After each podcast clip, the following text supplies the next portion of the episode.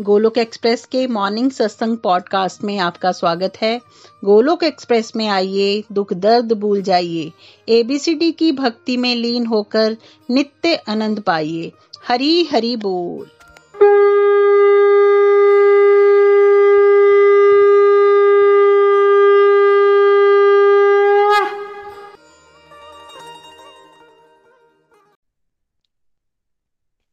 जय श्री कृष्ण चैतन्य प्रभु नित्यानंदा श्री अद्वैत गिराधार श्रीवासरी गौर भक्त वृंदा। हरे कृष्ण हरे कृष्ण कृष्ण कृष्ण, हरे हरे।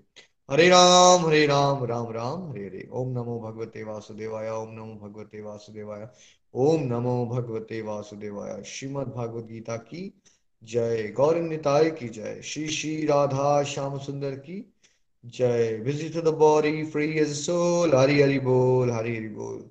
शरीर शरीर व्यस्त आत्मा, शरीर मस्त, हरि नाम जपते हुए। Transform the world by transforming yourself जय श्री कृष्णा। न शास्त्र पर, न शास्त्र पर, न धन पर न ही किसी युक्ति पर। मेरा जीवन तो आश्रित है प्रभु। केवल केवल आपकी कृपा, शक्ति पर। गोलक एक्सप्रेस में आइए, दुख दर्द भूल जाइए। एबीसीडी की भक्ति में लीन होके नित्य आनंद पाइए। हरी हरी बोल अभिमान, जय श्री राम, जय श्री राधे कृष्णा। आज के सत्संग में आप सभी का स्वागत है। जैसा आप जानते हैं चैप्टर वन कंक्लूड हो चुका है। अर्जुन को भगवान ने अब माया में डाल दिया है। वो हम जैसे कंफ्यूज ह्यूमन बींग्स की तरह बातें कर रहा था चैप्टर वन में। उसको किसी भी तरफ़ सुख नहीं दिख रहा है। दोनों तरफ़ दुख दिख रहा है। क्या करे, क्या ना करे और उसमें वो अल्टीमेटली शस्त्र छोड़ के बैठ जाता है। सर पकड़ के बैठ जाता है टेलिंग वो टोटल डिप्रेशन में चला जाता है। इनफैक्ट वो ये भी कह देता है कि ये भी बेटर हो सकता है कि मैं निहत्था रहूँ और ये लोग मुझे आके मार दें क्योंकि इन लोगों से मैं क्या डील करूँगा। और अगर इनके युद्ध में मैं जीत भी जाऊँ तो क्या मैं सच में ऐसे सुख को पाना चाहता हूँ? तो हमने ये समझा था कि जब इंसान अपने फ़ायदे और अपने नुकसान वाली सोच में फंसा रहता है तो उसको फिर माया के चपेट पड़ते हैं और वो अल्टीमेटली कभी ना कभी डिप्रेशन में ज़रूर जाता है है ना? और उसने क्या बुला दिया था अभी कि उसको अपने सुख के बारे में सोचना है या उससे भगवान, उसको भगवान की प्लेजर के बारे में सोचना है? चैप्टर वन में हम सब क्या बुला चुके हैं? कि हमें भगवान के प्लेजर में इसके लिए सोचना है, हम उनके सेवक हैं, हम अपने मन के अकॉर्डिंगली डिसीज़न लेने की कोशिश करते हैं और फिर कई बार लाइफ में कुआँ दिखता है एक तरफ़ और खाई दिखती है दूसरी तरफ़ तो फिर इंसान सफोकेट हो जाता है फ्रस्ट्रेटेड हो जाता है और डिप्रेशन में भी चला जाता है। और उसके बाद उस नेगेटिविटी में से एक पॉजिटिविटी क्या निकली? लेकिन चैप्टर टू का सातवां श्लोक chapter two contents of Gita summarised पूरी की पूरी भागवत गीता वेदों का निचोड़ है और चैप्टर टू जो है वो पूरी भागवत गीता का निचोड़ है। उस पिछले चैप्टर में जो अर्जुन कंफ्यूज हुआ, उसमें नेगेटिविटी में पॉजिटिविटी क्या निकली? चैप्टर टू का सातवां श्लोक। वो हम्बल हो गया, उसने अपनी कमियों को एक्नॉलेज किया कि भगवान मैं मूर्ख हूँ, मुझे नहीं समझ आ रहा मेरे को सही क्या है, मेरे लिए क्या गलत है। आप ही मुझे बता दो, भगवान, मेरे लिए बेस्ट क्या है? मुझे शिष्य बना लो, आप मेरे गुरु बन जाओ। तो हमने कहा था ये इनिशियल स्टेज है सरेंडर की, ये प्राइमरी स्टेज है डिवोशन की। इससे पहले की जो स्टेजेस हैं, इसमें हम व्यापार कर रहे हैं। इस वाली स्टेज में हम मान रहे हैं कि हमें सब अपने लिए कुछ नहीं पता है सही। हमने एक्नॉलेज कर लिया कि हमारा सबसे बड़ा शुभ चिंतक कौन है? परम पिता परमेश्वर, है ना? और फिर हम उनसे प्रेयर्स करते हैं कि भाई आप गुरु बन जाओ हमारे और आप हमें बताओ हमारे लिए सही क्या है और गलत क्या है। अब ट्रू सेंस में भागवत गीता का उपदेश देखिए, अब अर्जुन को भगवान देंगे। तो यानी कि जब तक कोई जीव स्टेज पे नहीं आता, क्या भागवत गीता का उपदेश मिलेगा उसको? देखिए, आप किसी को उपदेश दे सकते हो, अगर आप कोई बात सुनना ही ना चाहे तो है ना? अपने घर में भी बच्चे अगर सुनना ही नहीं चाहते तो आप कैसे बोल दोगे उनको? क्या समझा दोगे राइट तो वो एक स्टेज आती है जीवात्मा की जर्नी में बड़े विरले लोगों की आती है, जहाँ पे कोई झुकना चाहता है परमात्मा के सामने और अपना टोटल अहंकार को छोड़ के कहता है कि मुझे भगवान प्लीज़ हेल्प करो, है ना? और वो आता कब है मैक्सिमम मैक्सिमम लोगों के कैसे स्टेजेस में ये केस सॉरी मैक्सिमम लोगों की जर्नी में स्टेज कब आएगी? बहुत ज़्यादा सुख से या बहुत ज़्यादा दुख से? अर्जुन की स्टेज ये क्यों आ रही है? अर्जुन तो भगवान श्री कृष्ण को पहले भी जानता था। है ना? या विभीषण की वो स्टेज कब आई जब वो भगवान राम के पास चले गए? दोनों ही केस में देखिए क्या सिमिलैरिटी दिख रही है। विभीषण को रावण ने बड़ा इंसल्ट किया, तब वो भगवान राम की शरण में गया। और अर्जुन जो है, अब वो अपने संसारिक दुखों में संभाल नहीं पा रहा है अपने जीवन को, तब वो भगवान की शरण में गया। इसलिए कबीर जी ने क्या कहा है? दुख में सिमरण सब करें, सुख में करे ना कोई। इसलिए जब दुख आता है तो उसको एक मोटिवेटर बनाइए भगवान की शरणागति लेने का। कोसिए मत भगवान को, दुख क्यों आ गया? हाय मेरे साथ ही ऐसा क्यों हो गया? It's a waste of life but हमें आगे चलना है कि दुख आ रहा है, ये सहायक है, मुझे वैराग्य देना चाहते हैं भगवान, और मुझे भी अर्जुन की तरह ही क्या अप्रोच लेनी चाहिए। चुक जाना चाहिए, भगवान से ही पूछ लेना चाहिए, भगवान मेरे लिए सही क्या है और गलत क्या है। अब हम यहाँ से आगे चलते हैं। Text number thirteen please Preeti ji Hari Hari बोल। टेक्स्ट थर्टीन जिस प्रकार शरीरधारी आत्मा इस वर्तमान शरीर में बाल्यावस्था से तरुणावस्था में और फिर वृद्धावस्था में निरंतर अग्रसर होता रहता है। उसी प्रकार मृत्यु होने पर आत्मा दूसरे शरीर में चला जाता है। धीर व्यक्ति ऐसे परिवर्तन से मुँह को प्राप्त नहीं होता। हरि बोल। हरी हरी बोल As the soul continuously passes in this body, from boyhood to youth to old age, the soul similarly into another body at death. A sober person is not bewildered by such a change. Hari Bol. हरी हरी बोल हरी बोल अभी मैं चाहूँगा आप एक screen share करें, है ना? इसकी एक फ़ोटो मिल जाएगी आपको बड़ी इजीली है ना? जो हम एक्सप्लेन करने वाले हैं अभी हरी बोल तो अब भगवान ने सबसे पहला उपदेश क्या दे दिया है अर्जुन को और मुझे और आपको? देखिए, हमारे दुखी रहने का कारण क्या है? हम सब क्या मान लेते हैं अपने आप को? क्या अर्जुन इसलिए परेशान हो रहा था क्योंकि उसने अपने आप को आत्मा मान लिया था चैप्टर वन में? या वो इसलिए परेशान हो रहा था कि वो शरीर है, ये उसके रिश्तेदार हैं, और उनकी, इसकी, उसकी वजह से उसको दुख मिल जाएगा या उनकी डेथ भी हो सकती है, और फिर वो क्या करेगा? इतने सारे दुख को लेके वो कैसे जिएगा? है ना? तो यानी कि हम कोई भी लाइफ में अपनी परेशानी का कारण देख लें, मान लीजिए किसी के लव्ड वन की डेथ हो गई तो दुखी क्यों है वो? क्योंकि वो उसका रिश्तेदार है और उससे वो अटैच्ड है और उसने उसको छोड़ दिया। अब वो अपनी जर्नी के अगले पार्ट में चला गया, है ना? तो वो भी हमने शरीर के फ़ेज़ पे एक्सपीरियंस किया, है ना? बीमारियाँ आती हैं, बुढ़ापा आता है, आप बड़ा अट्रैक्टेड हो और अटैच्ड हो अपनी द वे यू लुक आपकी अटैचमेंट है कि मैं सुंदर दिखूं, ठीक है? अब बुढ़ापा आ गया और झुर्रियाँ बढ़ गई। कितने लोग तो अलग अलग तरह की सर्जरीज कराते हैं फेस की या मेकअप ऐसा करते हैं किस तरह से हम एंटी एजिंग क्रीम लगा लें ताकि हम बूढ़े ना हो। राइट तो कोई बूढ़ा होना चाहता है? क्या वो चाहता है कि वो जो उसकी गुड लुक्स थी वो खराब हो जाए? चाहता तो कोई नहीं है बट वो बॉडी है ना। अब बॉडी है, और बॉडी की डिज़ाइनिंग ऐसी हो रखी है बट फिर बॉडी से अटैचमेंट है, फिर क्या होगा हमें? जब हमें दिखेगा हमारी शक्ल खराब हो रही है हमारी झुर्रियाँ पड़ रही हैं फेस खराब हो गया। है ना? जितनी बॉडी से अटैचमेंट होगी, उतने ही बुढ़ापे के साथ आपको क्या आने वाला है? ये देख के कि आपका शरीर की अवस्था जो है वो खराब होती जा रही है। दुख आने वाला है। तो बॉडी से क्या होता है हमेशा याद रखना है जितना हम बॉडी के लेवल पे छिपके रहेंगे, उतना ही ज़्यादा उतना ही ज़्यादा हमें क्या आएगा? उतना ही ज़्यादा हमें दुख आता है। हमेशा याद रखना है ये बात हमने, है ना? भगवान ने क्या कहा? आप ये समझो, जैसे कि आप कपड़े बदलते हो, ठीक है? आज मैंने ये मोदी जैकेट पहन ली रेड वाली। मैंने कल हो सकता है मैं ब्लू वाली पहन लूँ, परसों हो सकता है मैं ग्रे पहन लूँ। जैसे हम सब कपड़े रोज ही बदलते हैं, वैसे ही भगवान कहते हैं कि बेटा, देखो ऐसा है, जो आत्मा है वो शरीर को बदलती जा रही है। This is been going on from करोड़ों जन्मों, ठीक है? अब आप सब अपनी स्क्रीन पे देखिए। एक अच्छे उससे दिखाया गया है बड़े आराम से, ध्यान से देखिए स्क्रीन में स्क्रीन को बड़ा कर सकते हो, है ना? क्या हो रहा है? आत्मा आई, छोटा सा बच्चा है, फिर क्या दिख रहा है आपको? टॉडलर बन गया, वो तीन चार साल का हो गया, फिर वो आठ नौ दस साल का हो गया। और क्या आपने सबने फील किया है, जो डिवोटी स्पेशली साठ सत्तर साल के हैं, वो ये बता सकते हैं। क्या अंदर से आपको कभी फीलिंग चेंज हो रही होती है, या अंदर से जब आँखें बंद करके आप बैठते हो तो यू ऑलवेज फील कि आप वही हो? या आपको लगता है कि आप बड़े हो गए हो? वो तो ऑफकोर्स सामाजिक लेवल पे इंसान फंस जाता है। और उसको लगता है, नहीं यार, मैं बड़ा हूँ, मुझे बड़ों की तरह एक्ट करना है। बट क्या अंदर से हम सबको लगता है, ये फीलिंग आती है कई बार कि हम वही तो हैं? और कई बार हम बोलते भी हैं, अपने पुराने दोस्तों के साथ मिलते हो जब पचास, साठ साल के उम्र में भी आप मिलते हो तो क्या लगता है, यार, कैसे ज़िंदगी कहाँ चलेगी? हम तो वही हैं, वो एकदम बचपन में चले जाते हो आप। तो ट्रू साइंस में क्या होता है कि आत्मा कभी भी नहीं बदल रही है, लेकिन बदलाव कहाँ आ रहे हैं? बदलाव किसके लेवल पे आ रहे हैं? शरीर के लेवल पे आ रहे होते हैं बदलाव हमेशा, है ना? अब देखिए, आप अपने बचपन की फ़ोटो देखिए, उस फ़ोटो में और अभी आपकी फ़ोटो में बदलाव आ गया ना? और ये बदलाव को मैं और आप कभी रोक पाएँगे? या ये अभी भी चल रहा है? जब से आप सत्संग में बैठे हो, क्या बायोलॉजिकली ये हो रहा है कि आपकी बॉडी के बड़े सारे सेल्स अभी तक मर चुके हैं? और बहुत सारे नए सेल्स पैदा हो चुके होंगे। क्या आपने ये बायोलॉजी में पढ़ा था? कि हर एक मिनट में कितनी बॉडी के सेल्स हमारे मरते हैं? तो ये जो डेथ है और बर्थ है, ये इस समय पे भी हो रहा है, अभी? अभी इस समय हो रहा है ये बॉडी लेवल पे, अभी। है ना?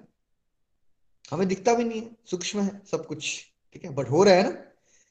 तो अब भगवान कह रहे हैं, देखो, ऐसे ही क्या होगा? जैसे तुम कपड़े बदलते हो, वैसे ही देखो, समझो, जैसे सोल है, तुम हो जो तुम पहले बच्चे दिखते हो, फिर तुम बीस साल वाले हो जाते हो, फिर तुम चालीस साल के हो जाते हो, फिर तुम अस्सी साल के हो जाते हो, तुम्हें लगता है कि तुम वो हो। लेकिन वो तुम नहीं हो, वो तुम्हारा शरीर है, जो तुम्हें मैंने एक व्हीकल दिया है, एक गाड़ी दिया है, ये पहचानने के लिए कि तुम असली में कौन हो, खासकर जब तुम्हें कौन सा शरीर मिल जाता है। सारे शास्त्रों का निचोड़ क्या है कि जब आपको मनुष्य जीवन मिल गया तो उसका अल्टीमेट पर्पस क्या है? क्यों दिया है भगवान ने मनुष्य जीवन? चॉइस ए हम टाइम पास करें. चॉइस बी हम बहुत सारी प्रॉपर्टी बना लें. चॉइस सी हम फ़ेमस हो जाएँ. या चॉइस डी हम रियलाइज़ करें कि हम ट्रू सेंस में एक आत्मा है और परमात्मा का अंश है. और परमात्मा से मिलना ही हमारा क्या है? असली धर्म है. ठीक है?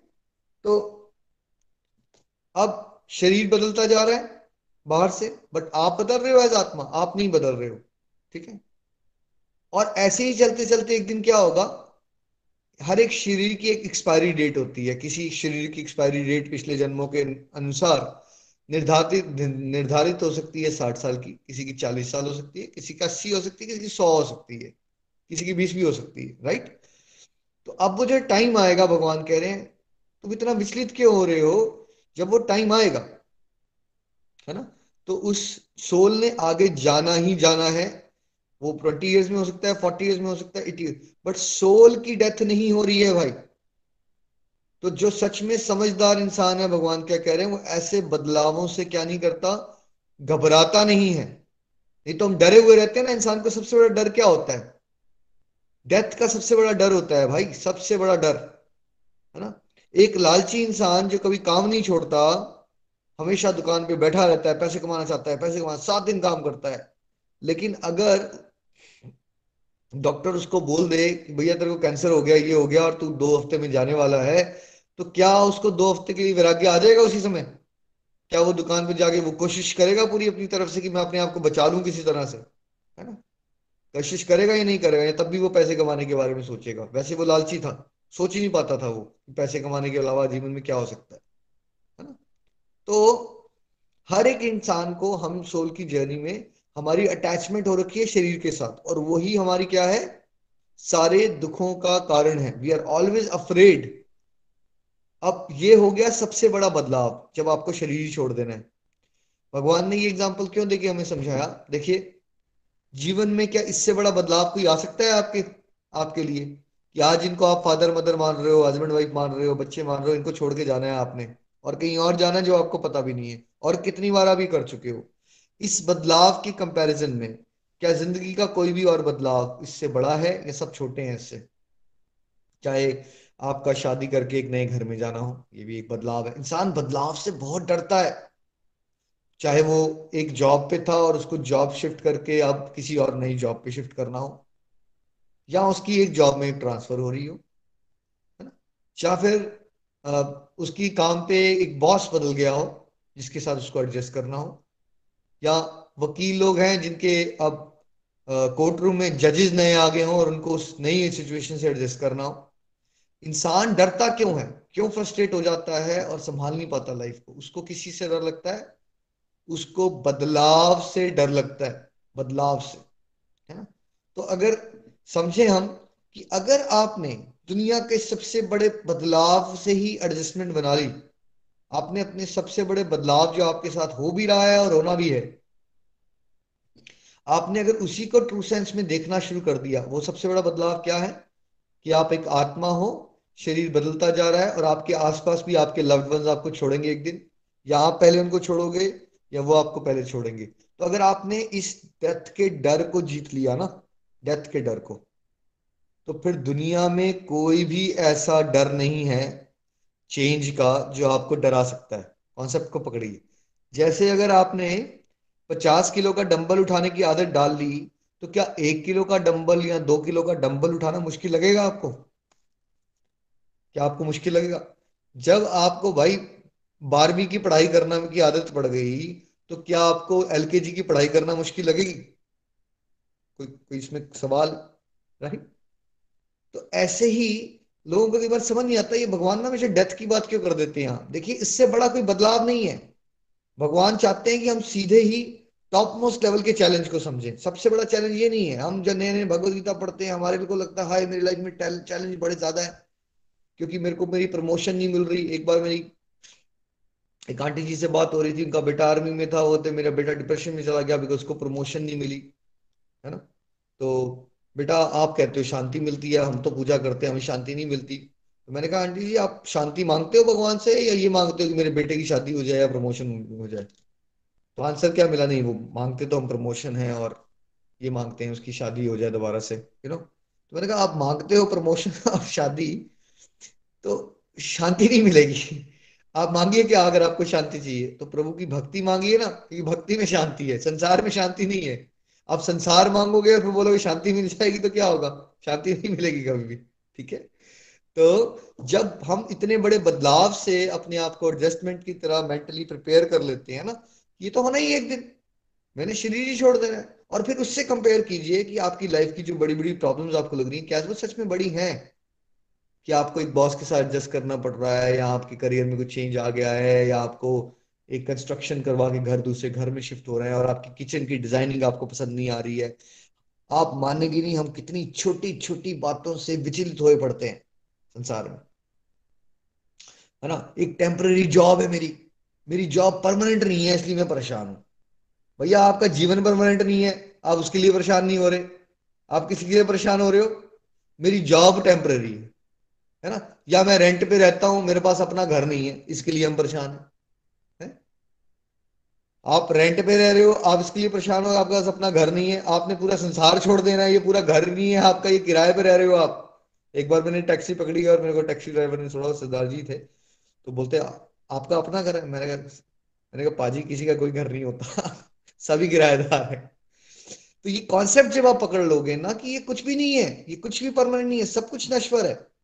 एक ही चीज़ परमानेंट है, वो आप हो।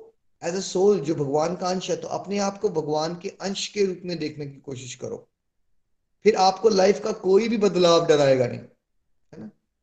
हरे कृष्ण हरे कृष्ण कृष्ण कृष्ण, हरे हरे हरे राम हरे राम राम राम, हरे हरे। नितिन जी, मैं चाहूँगा अगर आप यहाँ से कंटिन्यू करें आज। हरे हरे बोल। हरे कृष्ण हरे कृष्ण कृष्ण कृष्ण, हरे हरे। हरे राम हरे Ram Ram Ram, Hare Hare. Thank you so much Nikhil ji.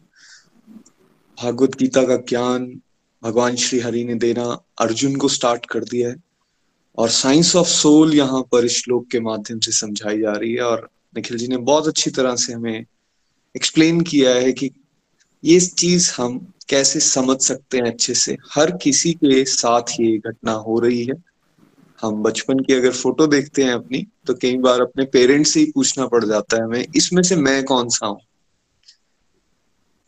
जब कजन्स के साथ ब्रदर्स सिस्टर्स के साथ हम अपनी फ़ोटो देखते हैं तो पूछते हैं, सबने ये किया होगा।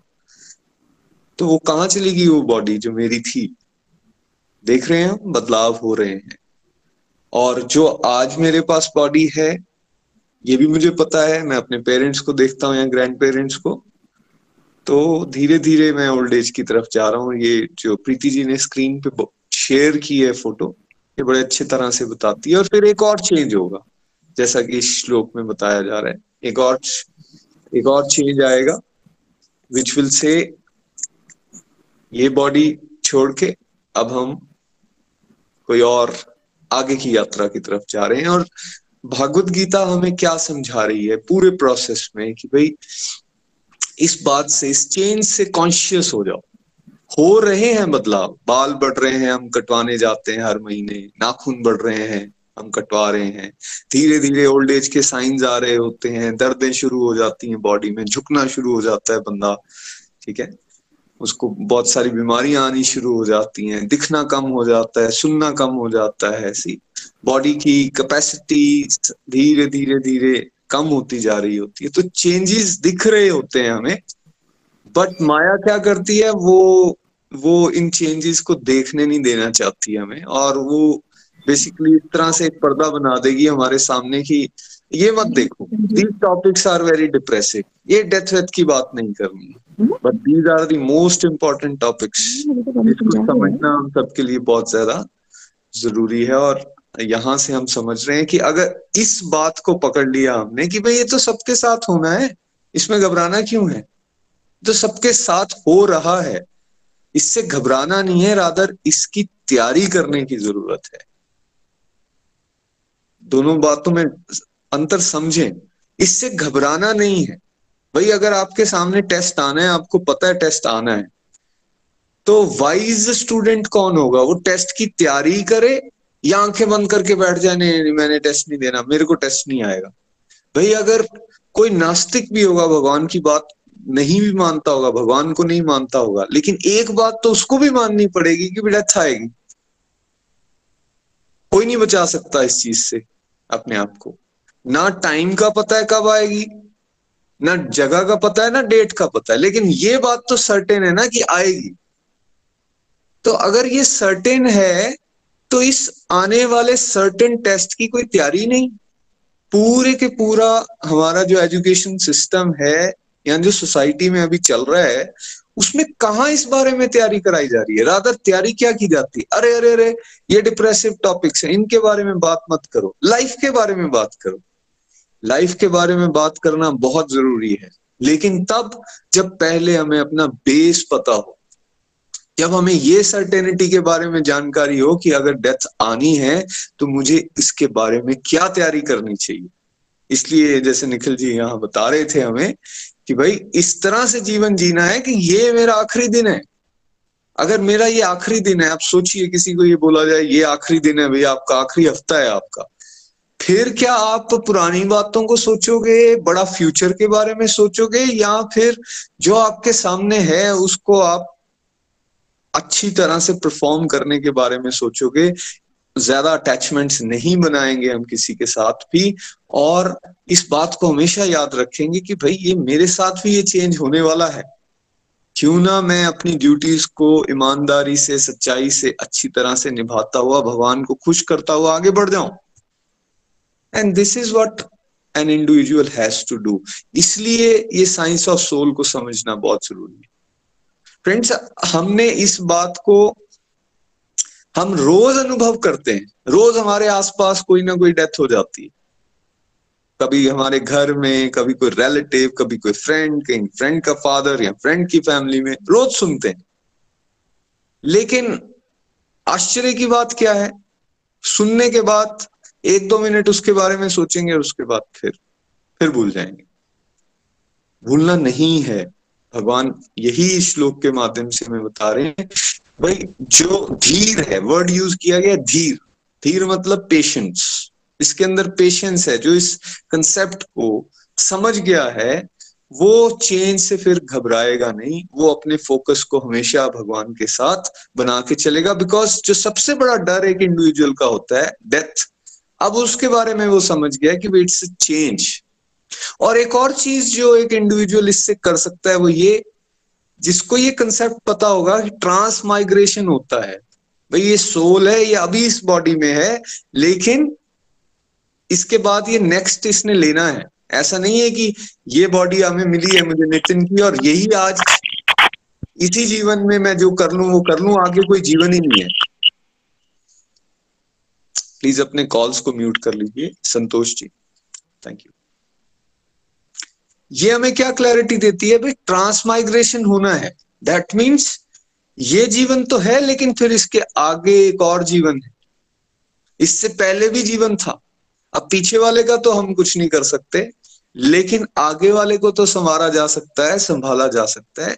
तो मनुष्य जीवन किसी को मिला तो उसके लिए बहुत ज़्यादा इंपॉर्टेंट हो जाता है कि पहले तो वो इस फिलॉसफी को समझे, भगवान की बात को समझे और फिर ऐसे डीड्स करे, ऐसे एक्शन ले, जिससे वो आज को भी सवार सके और फिर आने वाले समय को भी सवार सके, अगली लाइफ को भी सवार सके। और बेसिकली भागवत गीता तो हमें ये बता रही है कि भाई, आप इस तरह से अपनी लाइफ को जियो ताकि ये दोबारा बर्थ और डेथ के सर्कल में आप ना आए। जो फ़ोटो यहाँ पे शेयर की है, प्रीति जी ने, उसको अगर आप ध्यान से देखेंगे, ऊपर तो ह्यूमंस की बताई गई है ना अगर थोड़ा सा उसको नीचे देखेंगे तो वहाँ जानवर भी बताएँ।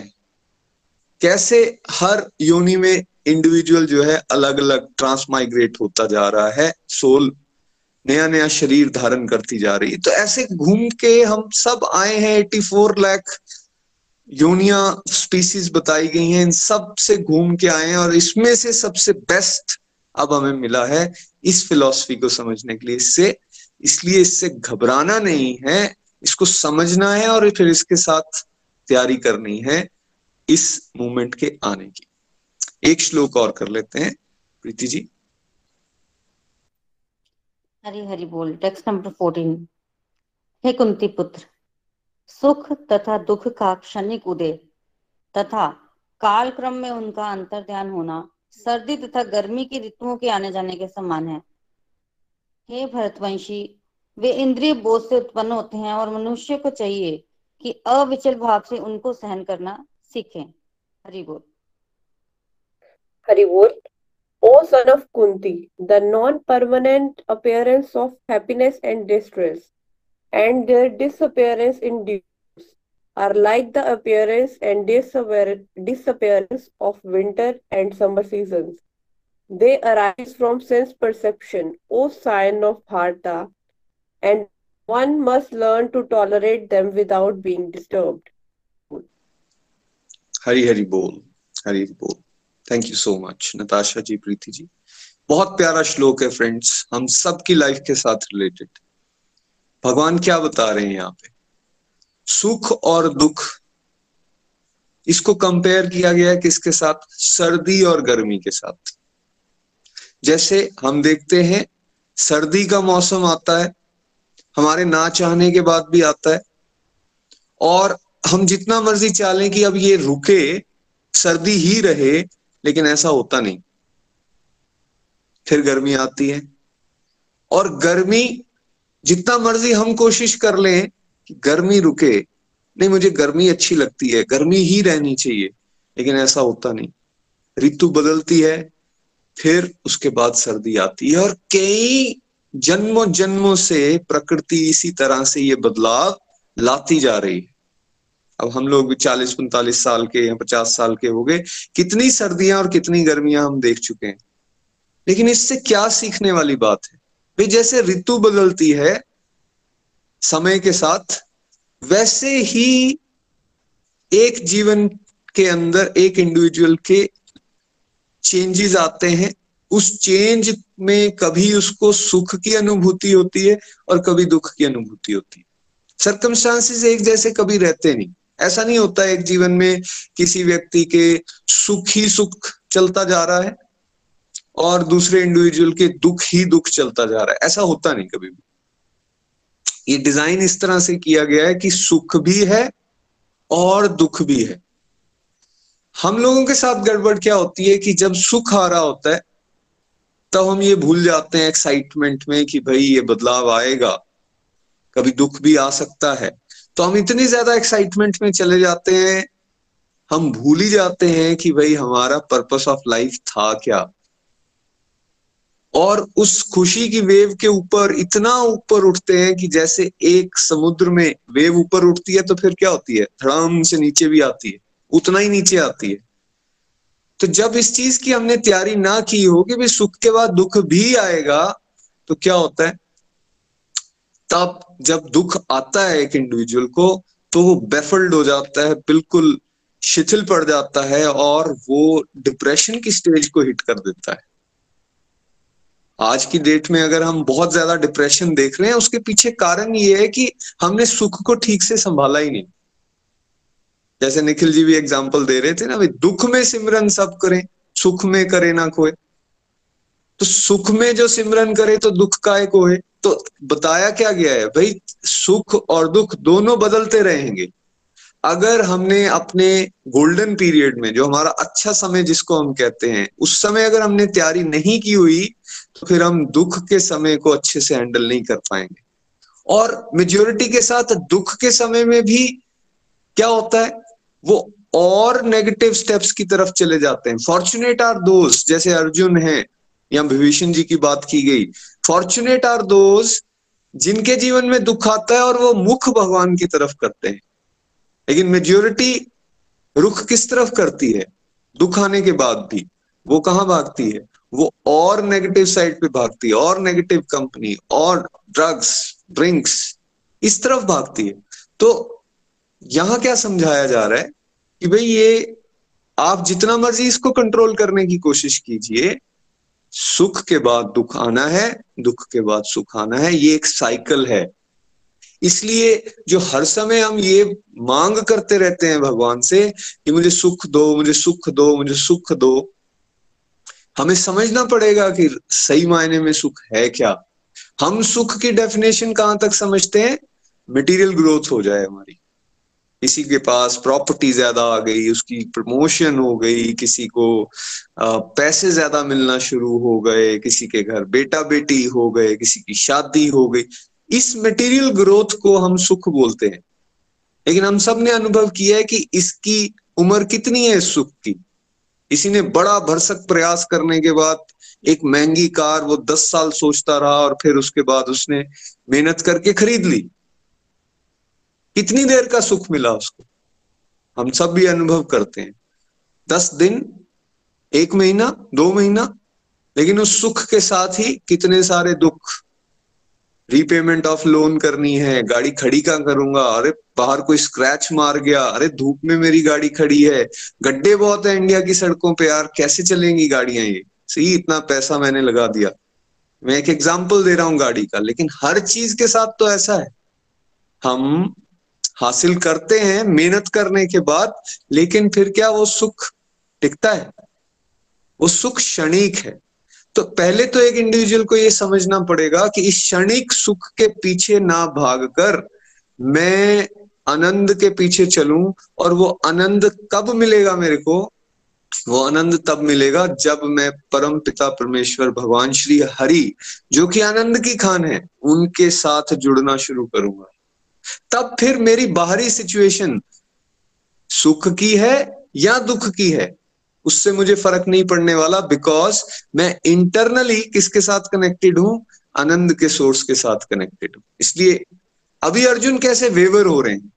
अर्जुन पहले बहुत ज़्यादा कॉन्फिडेंट स्टेज में दिखाए गए हैं, लेकिन जैसे ही वो बॉडीली कंसेप्शन ऑफ़ लाइफ में आते हैं, सामने देखते हैं, अरे, ये तो मेरे ही लोग हैं। तो एकदम डाउन एकदम दुख की स्थिति में चले जाते हैं। वही भगवान उसको समझाने की कोशिश कर रहे हैं और उसके माध्यम से हम सबको, ऐसा अगर आप जीवन जीते रहोगे तो सुख और दुख में हमेशा एक्साइटमेंट और डिप्रेशन ऐसे लाइफ का ग्राफ बना रहेगा, कभी स्टेबिलिटी नहीं आएगी। और ये बात याद रखने की है कि जब तक स्टेबिलिटी लाइफ में नहीं आएगी, तब तक हम भगवान के इस रास्ते पर आगे प्रोग्रेस नहीं कर सकते, इस जीवन में सही मायने में शांति का अनुभव नहीं कर सकते। तो इसलिए विचलित नहीं होना अब नेक्स्ट इसी श्लोक के अंदर हमें क्या बताया जा रहा है? भाई ये दुख, सुख और दुख की अनुभूति होती कैसे है? तो बताया गया, इंद्रिय बोध से होती है सेंस परसेप्शन से होती है। दिस इज़ अ परसेप्शन एक वर्ड हम यूज़ करते हैं ना, मुझे लगता है देखो वो ना आजकल आ, मुझे उतना रिस्पेक्ट नहीं दे रहे। मुझे लग रहा है ऐसा ठीक है? या फिर कई बार हम वर्ड यूज़ करते हैं। आज ना मुझे बहुत सर्दी लग रही है। या मेरे ना आज सिर में बहुत ज़्यादा दर्द है ऐसा मैं महसूस कर रहा हूँ। ये जो महसूस करना या लगना वर्ड यूज़ करते हैं ना मुझे लग रहा है। सी ये लगना मीन्स हम परसीव कर रहे हैं किसी चीज़ को। ये परसेप्शन है। सी मान लो एक क्रिकेट का मैच देख रहे हैं। क्रिकेट के मैच के अंदर एक इंडिया की टीम है और एक श्रीलंका की टीम है। अब ऑडियंस के बीच में श्रीलंका की सपोर्टर्स भी बैठे हैं और इंडिया के सपोर्टर्स भी बैठे और इंडिया बैटिंग कर रही है और बैटिंग करते दौरान क्या होता है कि वो सिक्स लगा देता है एक बैट्समैन सी बहुत अच्छी बॉल थी, लेकिन फिर भी बैट्समैन ने उसको सिक्स लगा दिया। बाउंड्री के पार जैसी बॉल गई, इस इवेंट के अंदर क्या सुख या दुख है? सोच के देखिए। इवेंट के अंदर सुख या दुख है? कैसे एक्सप्लेन करते हैं इसको? जो श्रीलंका वाले प्लेयर्स हैं, उनके लिए ये दुख है। आए, इंडिया वाले ने छक्का मार दिया। इमेजिन कीजिए, टीवी पे ऐसे कई बार आपने देखा होगा। सामने स्क्रीन पे आ रहे हैं एक ही इवेंट है, लेकिन कुछ डाउन हो गए और कुछ एक्साइटमेंट में छलांग लगाना शुरू हो गए। तो इंडिया वाले एक्साइटेड हो गए। वाह छक्का लगा दिया। सी, सीटियाँ बजा रहे हैं, खुश हो रहे हैं। इवेंट एक ही है, लेकिन क्या हो रहा है? किसी को वो सुख दे रहा है और किसी को वो दुख दे रहा है। इसको बोलते हैं सेंस परसेप्शन फॉर एग्ज़ाम्पल एक और एग्ज़ाम्पल से समझिए। कई बार आप सर्दियों में छुट्टियाँ मनाने गए हैं। शिमला मान लीजिए। शिमला में कई बार आपने ये सीन नोटिस किया होगा कि मॉल रोड पे आप जा रहे हो, कुछ लड़के जा रहे हैं, उन्होंने जैकेट्स पहनी हुई हैं स्वेटर्स पहनी हुई हैं मफलर्स डाले हुए हैं बिकॉज़ बहुत सर्दी पड़ रही है। लेकिन वहीं पंजाब से कुछ लोग घूमने आए हुए हैं और उसमें कुछ लड़के लड़कियाँ हैं, उन्होंने टी शर्ट्स पहनी हुई हैं आइसक्रीम खा रहे हैं। बहुत सारे लोगों को आपने इस तरह से देखा होगा कभी। अरे भाई, इतनी सर्दी, लेकिन कुछ लोग जैकेट्स के अंदर हैं, आग जला के उसके पास बैठे हैं और कुछ लोग आइसक्रीम खा रहे हैं। ये क्या? मौसम तो सेम है, लेकिन प्रसीव अलग अलग तरह से कर रहे हैं। प्रसीव अलग तरह से कर रहे हैं।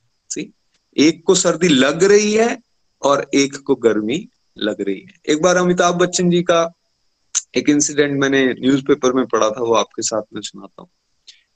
अमिताभ बच्चन जी अपनी वैनिटी वैन में बैठे हैं। बहुत गर्मी का समय था और मेकअप वगैरह उनका जो था वो उस तरह का था जिसमें उनको बहुत ज़्यादा गर्म कपड़े पहनने थे। हालाँकि समय जो था वो उस समय बहुत गर्मी थी। मुंबई में शूटिंग चल रही थी और बहुत ज़्यादा कपड़े उनको पहनाए गए थे। वैनिटी वैन से निकले और वो शूटिंग सीन पे पहुँच गए। जो चेयर था वहाँ बैठ गए, वो आके तो सीन में कुछ समय चल रहा था, साथ में एक जूनियर आर्टिस्ट भी बैठे थे। उनको देख रहे थे और अमिताभ जी बिना विचलित हुए अपना न्यूज़पेपर वगैरह पढ़ रहे थे। पंद्रह मिनट हो गए आधा घंटा, एक घंटा और वो कुछ लटकता गया। वो जूनियर आर्टिस्ट ना अमिताभ जी को देख रहा है सच ए सीनियर आर्टिस्ट इनके पास वैनिटी वैन है, अंदर एसी लगा हुआ है, लेकिन ये बिल्कुल विचलित हुए बिना यहाँ इतनी गर्मी में इतने गर्म कपड़े पहन के बैठे हुए हैं, इनको क्या गर्मी नहीं लग रही? तो अमिताभ जी के पास जाते हैं और बोलते हैं भाई सर, मैं क्वेश्चन पूछना चाहता हूँ। इतनी गर्मी में आप यहाँ बैठे हैं तो क्या आपको गर्मी नहीं लग रही? तो अमिताभ जी बड़ा पोलाइटली आगे से आंसर देते हैं, सोचता हूँ तो लगती है, नहीं सोचता हूँ तो नहीं लगती है। कहने का भाव क्या है? जब कोई स्टेबिलिटी की स्टेज को अचीव कर लेता है तो फिर वो इस सेंस परसेप्शन से ऊपर उठ जाता है। आज अगर हम सुख और दुख में फंसे हुए ना, वो इसलिए बिकॉज़ हम हम सेंसेस के बेसिस पे लाइफ जी रहे हैं। हम ये लाइफ जी रहे हैं कि हम एक बॉडी हैं। और बॉडी खुश कब रहेगी? जब मुझे देखने को अच्छा मिलेगा, सुनने को अच्छा मिलेगा, खाने को अच्छा मिलेगा, सब कुछ अच्छा मिलेगा, तब मैं खुश रहूँगा। लेकिन जब हम इस कंसेप्ट को समझ लेंगे कि भाई, जीवन के अंदर कभी मेरे हिसाब से होगा और कभी मेरे हिसाब से नहीं होगा। मेजोरिटी टाइम मेरे हिसाब से नहीं होगा। तो मैं जब उसके लिए अपने आप को तैयार रखूँगा तो फिर ये सेंस परसेप्शन से हम ऊपर उठ जाएँगे और इसलिए भगवान यहाँ क्या बता रहे हैं कि मनुष्य को चाहिए कि अविचल भाव से, बिना विचलित हुए इन दोनों को सहन करना सीखे। जैसे मैंने स्टार्ट किया था बेसिकली हो क्या रहा है?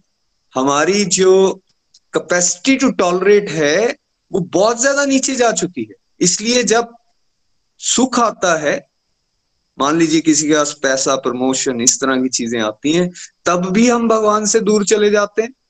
और जब दुख आता है, तब हम इतने ज़्यादा डाउन फीलिंग में चले जाते हैं कि तब भी हमारी स्पिरिचुअल प्रैक्टिसेस छूट जाती हैं। भगवान बता रहे हैं, अविचल भाव से इसको सहन करना सीखिए। ये सहन करना वर्ड बहुत ज़्यादा इंपॉर्टेंट है। जो सहन नहीं करेगा, उसकी प्रोग्रेस नहीं हुई हालाँकि आज थोड़ी सी हमें गर्मी लगती है, बच्चों को लगती है, फटाफट एसी ऑन करते हैं। एक भी बूंद पसीने की नहीं आनी चाहिए। ठीक क्या हो रहा है? अरे अरे, गर्मी बहुत लग रही है एसी लगा दो। सहन करने की आदत कम होती जा रही है। भूख लग रही है, फटाफट गए, कुछ किचन में हाथ डाला, मुँह में डाल दिया। सहन करने की आदत नीचे जा रही है। दो दिन अगर हमारी इनकम डाउन हुई तो रात को नींद आना कम हो जाएगी। अरे, मेरी इनकम कम हो गई। सहन करने की आदत नीचे जा रही है। थोड़ी सी बीमारी आ गई, डॉक्टरों के पास भागे हुए एक्स वाई जेड इधर, टूना, टोटका, सब कुछ करवा रहे हैं। क्या हो रहा है? सहन करने की आदत कम हो रही है। तो ये श्लोक हमें बता रहा है, इस जीवन में आए, सुख भी आएगा, दुख भी आएगा, उसको सहन करना सीखिए और याद रखिए कि मेरा प्रायोरिटी क्या है? मुझे अपने भगवान के साथ अपने संबंध को बनाकर चलना है। परिस्थिति जैसी मर्ज़ी हो, अनुकूल या प्रतिकूल, मेरे हिसाब से हो रहा है या मेरे हिसाब से नहीं हो रहा है, मुझे अपनी सत्संग, साधना, सेवा, सदाचार इसके रास्ते पर चलते रहना है। श्रीमद भगवत गीता की जय। हरे कृष्ण हरे कृष्ण। कृष्ण कृष्ण हरे हरे। हरे राम हरे राम राम राम, हरे हरे। हरे हरि बोल निमिश जी। क्विक समरी उसके बाद प्रेयर्स पे चलते हरी हरि बोल, हरि हरि बोल। Hare Krishna Hare Krishna Krishna Krishna, Hare Hare. Hare Ram Hare Ram Ram Ram, Hare Hare. Thank you Nitin ji. Thank you Nikhil ji. बहुत ही प्यारे तरीके से दोनों श्लोकों को आपने हमें समझाया। और जैसा कि हम सब जानते हैं, गीता का सार चल रहा है, अध्याय दो। अर्जुन ने यहाँ पे भगवान श्री कृष्ण पे पूरे तरीके से सरेंडर कर दिया है। अब उन्होंने कह दिया है कि, भगवान, मेरी बागडोर संभालिए और मुझे बताइए कि क्या सही है, क्या गलत है? और फिर उसके बाद भगवान ने अर्जुन को बताना शुरू कर दिया है। सबसे पहली चीज़ जो आज हमने यहाँ पे सीखी, वो ये थी कि हम शरीर नहीं है, हम आत्मा है। और हमारे शरीर में जो निरंतर बदलाव आ रहे हैं, हमें उससे विचलित नहीं होना है। हमारे आसपास बहुत सारे बदलाव आते रहेंगे। कुछ बदलाव हमारे फेवर के होंगे, कुछ हमारे अगेंस्ट होंगे, लेकिन हमें हर परिस्थिति में एकजुट होकर एक ही रास्ते पर, भगवान के रास्ते पर चलते रहना है, बिना विचलित हुए जो मनुष्य थोड़ा बुद्धिमान है, वो ये समझ जाता है कि मैं आत्मा हूँ, मैं शरीर नहीं हूँ। तो फिर आत्मा से रिलेटेड चीज़ों को वो करना शुरू कर देता है और शरीर से रिलेटेड जो बड़ी सारी चीज़ें होता है होती हैं, उनसे परेशान होना बंद हो जाता है। अब यहाँ पे बड़ी इंटरेस्टिंग सी चीज़ें हैं, जैसे कि जो जितना ज़्यादा इस रास्ते में भक्ति में आगे बढ़ रहा होगा, उसके रास्ते में सफरिंग्स तो आएँगी, लेकिन हमें समझना है कि वो सफरिंग्स दरअसल हमारे लिए अच्छी हैं। जैसे दाग अच्छे होते हैं ना, वैसे ही सफरिंग्स भी अच्छी होती हैं, ताकि हमें बार बार इस चीज़ का ध्यान आए और हम भगवान के रास्ते को कभी ना छोड़ पाए। हमें हमेशा ये कंसीडर करके चलना है कि ये शरीर जो है, जिसके माध्यम से हम जो कर्म करते हैं, या तो वो हमें बांधेंगे या फिर हमें मुक्त करेंगे। और वो जो कर्म हमारे हैं वो ही डिसाइड करेंगे हमारे आगे हम कैसे चलने वाले हैं। तो हमारे को अपने कर्मों का विशेष ध्यान रखते हुए चलना है और हमें हमेशा यही समझना है कि हम एक आत्मा है और मोह माया में नहीं फंसते हुए आगे बढ़ते चलना है। इस शरीर को आत्मा का स्थान समझकर आगे बढ़ना है, उससे ज़्यादा अटैचमेंट इस शरीर से नहीं रखनी है, यहाँ पे हमें ये बताया गया। और अगले श्लोक में सुख और दुख के बारे में हमें समझाया जा रहा है। बहुत सारे एग्ज़ाम्पल से हमें ये बताया गया कि भाई सुख और दुख तो आने जाने हैं। उसी तरीके से, जिस तरीके से सीजन्स बदलते हैं। तो हमें उसमें विचलित ना होकर अपना ध्यान एक एक तरफ़ लगाते हुए आगे बढ़ना है। सत्संग, साधना, सेवा, सदाचार को बढ़ाते जाना है। किसी चीज़ से घबराने की, परेशान होने की ज़रूरत नहीं है। यहाँ पे हमने ये भी सीखा कि सुख और दुख दरअसल है क्या?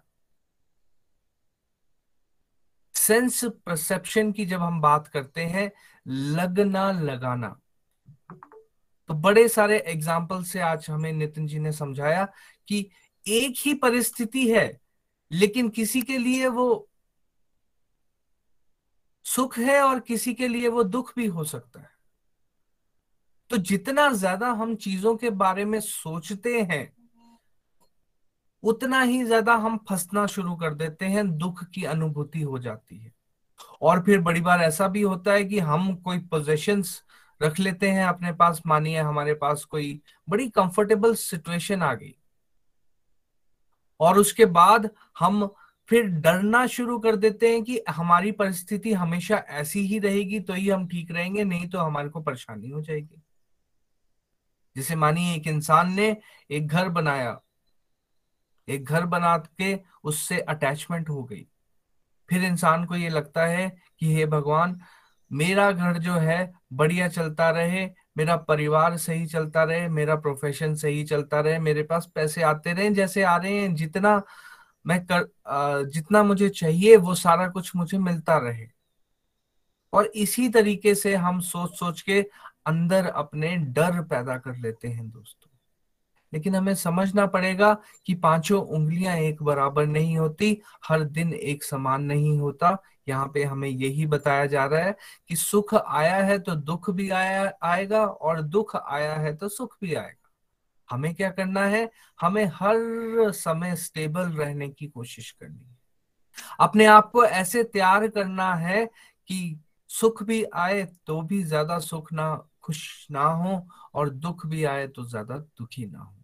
हर समय अगर हम अपने आप को भगवान के साथ जोड़कर चलेंगे तो ही हम आगे बढ़ पाएँगे। हर समय अगर हम स्टेबल रह के आगे बढ़ते रहेंगे तो ही हम आगे चल पाएँगे।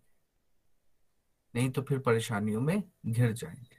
जैसा कि नितिन जी और निखिल जी यहाँ पे बता रहे थे कि सुख में सिमरन सब दुख में सिमरन सब करें, सुख में करे ना कोई। तो फिर यहाँ पे समझ यही आता है कि भगवान को याद करना हमारा सबसे बड़ा कर्म है और भगवान को खुश रखना हमारा सबसे बड़ा कर्म है।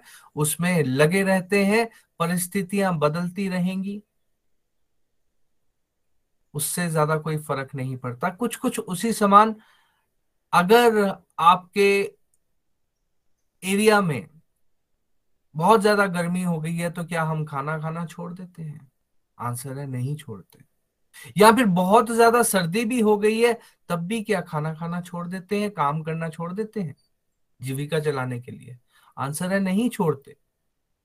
उसी प्रकार हमें किसी भी चीज़ से विचलित ना होते हुए अपना कर्म करते जाना है। और कर्म क्या है? भगवान के रास्ते पे अग्रसर होते जाना है। सत्संग साधना, सेवा, सदाचार के माध्यम से आगे बढ़ते जाना है। तो आज हमने ये दो श्लोक के माध्यम से ये सीखा कि स्थिरता से ही हम आगे बढ़ पाएँगे और हमें विचलित ना होते हुए आगे बढ़ते जाना है। तो मेरी तरफ़ से इतना ही। हरे कृष्णा हरे कृष्णा कृष्णा कृष्णा, हरे हरे। हरे राम हरे राम राम राम, हरे हरे। हरि हरि बोल। हरी, हरि बोल, हरी, हरि बोल। Thank you so much Nimish ji. So ultimately message यही है लाउड एंड क्लियर जो कृष्णा यहाँ हमें बता रहे हैं विचलित नहीं होना है और फोकस अपना डिवोशनल प्रैक्टिसेस के ऊपर बना के रखना है। बट इस पूरे प्रोसेस में ऐसा नहीं होगा कि भाई दुख आएगा तो हम बिल्कुल पत्थर की तरह उसको झेल लेंगे। ऐसा नहीं हो पाएगा। इमोशंस हैं इमोशंस तो आएँगे। लेकिन यहाँ बात हो रही है, आप कितनी जल्दी उसको समझ के उसमें से निकल जाओगे बाहर। इमोशंस को कितना जल्दी हम बैलेंस में लेकर आते हैं और वो बैलेंस में कौन लेकर आएगा?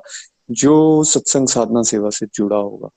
आप नोटिस भी कर रहे होंगे, जो सत्संग के दौरान भी बहुत सारे चेंजेस सब डिवोटीज के लाइफ में आए होंगे। बहुत सारे सुख की परिस्थितियाँ, बहुत सारे दुख की परिस्थितियाँ, लेकिन आप रेगुलर रहे होंगे तो आपने नोटिस किया होगा कि कितनी हेल्प हुई है आपकी। आप बहुत जल्दी उसमें से निकलते जा रहे हो और वेवर नहीं हो रहे हो। Thank you so much once again नमस्ते चलिए प्रीति जी के पास चलते हैं प्रेयर्स के लिए हरी हरी बोल, हरी हरी बोल। बहुत ही अच्छा आज का सत्संग। Thank you Nikhil ji Nitin ji Nimish ji. हरी बोल। चलिए प्रेयर्स की तरफ़ चलते हैं। तो सबसे पहले हमें प्रेयर्स करनी है। कृष्णिका जी की, बुआ जी की गुड हेल्थ के लिए। नेक्स्ट सुमन कुंद्रा जी हैं हमारे साथ, उनके भतीजे की गुड हेल्थ के लिए। कृषि वांगनी गुप्ता जी की सिस्टर सौम्या जी के लिए, अनु गुप्ता जी की मदर के लिए, अनिशा अरोड़ा जी की फैमिली के लिए, सरस्वती तनेजा जी हैं करनाल से, उनकी सरोज जी के बेटे की गुड हेल्थ के लिए, सुमन गुप्ता सन के लिए, निर्मल महाजन जी की भुआ जी के लिए, संतोष पटियाल जी के सन के लिए, नताशा पुरी जी के लिए, अर्पना कश्यप जी के फादर के लिए पिंकी कांची जी हमारे साथ उनके सन आरब के लिए, विदेही जी और उनकी फैमिली के लिए, ईशा गांधी जी के लिए, नीलम बुतेजा जी के ब्रदर इन लॉ के लिए, गीता महाजन जी के लिए, पूजा सिंगला जी के सन आकाश के लिए गीता महाजन जी की भाभी किरण गुप्ता जी की भाभी की गुड हेल्थ के लिए प्रेयर्स करनी है। इसके अलावा संगीता महाजन जी की ग्रैंड डॉटर के लिए मोना महाजन जी अमृतसर से उनके हस्बैंड के लिए। बाकी शिप्रा जी, रंजना जी, कृष्णिका जी, सुनीता मेहरा, निधि जी, नीलू जी, सीमा शर्मा जी और उनकी डॉटर मानी जी रेनू जी, गायत्री जी, मोनिका जी और बबीता जी की गुड स्पिरिचुअल हेल्थ के लिए जो है वो हमें प्रेयर्स करनी है। हरे कृष्णा हरे कृष्णा, कृष्ण कृष्णा, हरे हरे हरे राम हरे राम राम राम, हरे हरे। हरी हरि बोल। हरी हरि बोल, हरी बोल। इन सभी के लिए हम रिक्वेस्ट करेंगे, आप प्रेयर्स करें और easiest form to do prayers is हम एक माला डेडिकेट करें इन सब के लिए सो दैट इनको spiritual health mental health physical health हर तरह से लाभ हो सके और भगवान की भक्ति में सब लोग आगे बढ़ सके। हरे कृष्ण हरे कृष्ण कृष्ण कृष्ण, हरे हरे। हरे राम हरे राम राम राम। हरे हरे। आइए अब रिव्यूज़ की तरफ़ चलते हैं। चंबा से राकेश जी हमारे साथ हैं। राकेश जी। हरी हरी बोल जी। बहुत ही प्यारा सत्संग और इस सत्संग से जो मैं ये सीख पाता हूँ कि ये जो ज्ञान हमें मिल रहा है, आज हमें ये जो ज्ञान मिला है, या भगवान श्री कृष्ण जो हमें ज्ञान दे रहे हैं, ये इस संसार की किसी भी कॉलेज या यूनिवर्सिटी से हमें ये ज्ञान नहीं मिल पाएगा, क्योंकि संसार का ज्ञान तो हमें सब सब यूनिवर्सिटीज कॉलेजेस में, सब बुक्स में हमें मिल जाता है, परंतु ये जो आत्मा का ज्ञान है, ये भगवान श्री कृष्ण ने जो हमें दिया है, ये और कहीं पे भी नहीं मिल पाता और यही जो कारण है, हम लोग, जो दुखी रहने का हमारा सबसे बड़ा कारण है, वो इस ज्ञान का हमारे पास ना होना, ये सबसे बड़ा दुख का कारण है, जो मैं समझ पाता हूँ कि हम लोग सारी ज़िंदगी हमारी ऐसे निकल जाती है, हम लोग पैदा होते हैं चार पाँच साल तक तो हमें कुछ पता भी नहीं होता। उसके बाद हम लोग स्कूल में जाते हैं, स्कूल में शिक्षा ग्रहण करते हैं, कॉलेज में शिक्षा ग्रहण करते हैं। उसके बाद कंटिन्यूसली हमें ये बताया जाता है कि भी आपने एजुकेशन लेनी है, पढ़ना है, कुछ डिग्री आपने लेनी है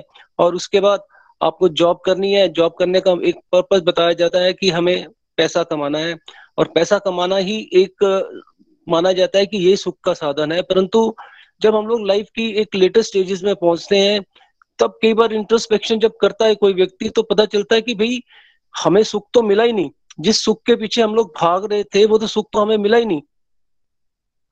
एक इंसान लेटेस्ट स्टेजेस में जाके भी डिप्रेशन का शिकार क्यों होता है? क्या कारण है?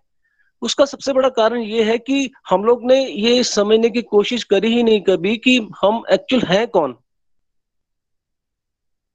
हम लोग आत्मा है और आत्मा जो है भगवान का अंश है और आत्मा नित्य है परमानेंट है।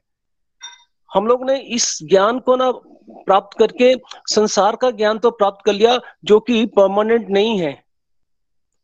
और भगवान हमें ये बता रहे हैं कि आत्मा जो है नित्य है परमानेंट है, हमेशा थी, है और रहेगी। भगवान हमेशा थे, हैं और रहेंगे। और आत्मा और परमात्मा का एक निरंतर, एक नित्य संबंध है। और आत्मा में पूरा ज्ञान है। हम लोग एक ज्ञान के भंडार है। हमारे अंदर ही पूरा ज्ञान छिपा हुआ है, परंतु हम लोग उस ज्ञान को पहचान नहीं पाते क्योंकि हम लोग, सुख, दुख हमेशा हम लोग बाहर ही देख रहे हैं, अपने अंदर झाँक के नहीं देखते, अपनी आत्मा को झाँक के देखते ही नहीं है कि हम, हमें ये ये जीवन मिला क्यों है? हमें ये जीवन इसलिए मिला है कि हम आत्मा को अपने आप को पहचाने पहले तो कि मैं कौन हूँ। इस शरीर में हमें ये, हम यहाँ पे क्यों आए हैं? परंतु हम लोगों ने संसार को अपना मान लिया और ये अज्ञान सबसे बड़ा हमारा कारण बन गया दुख का।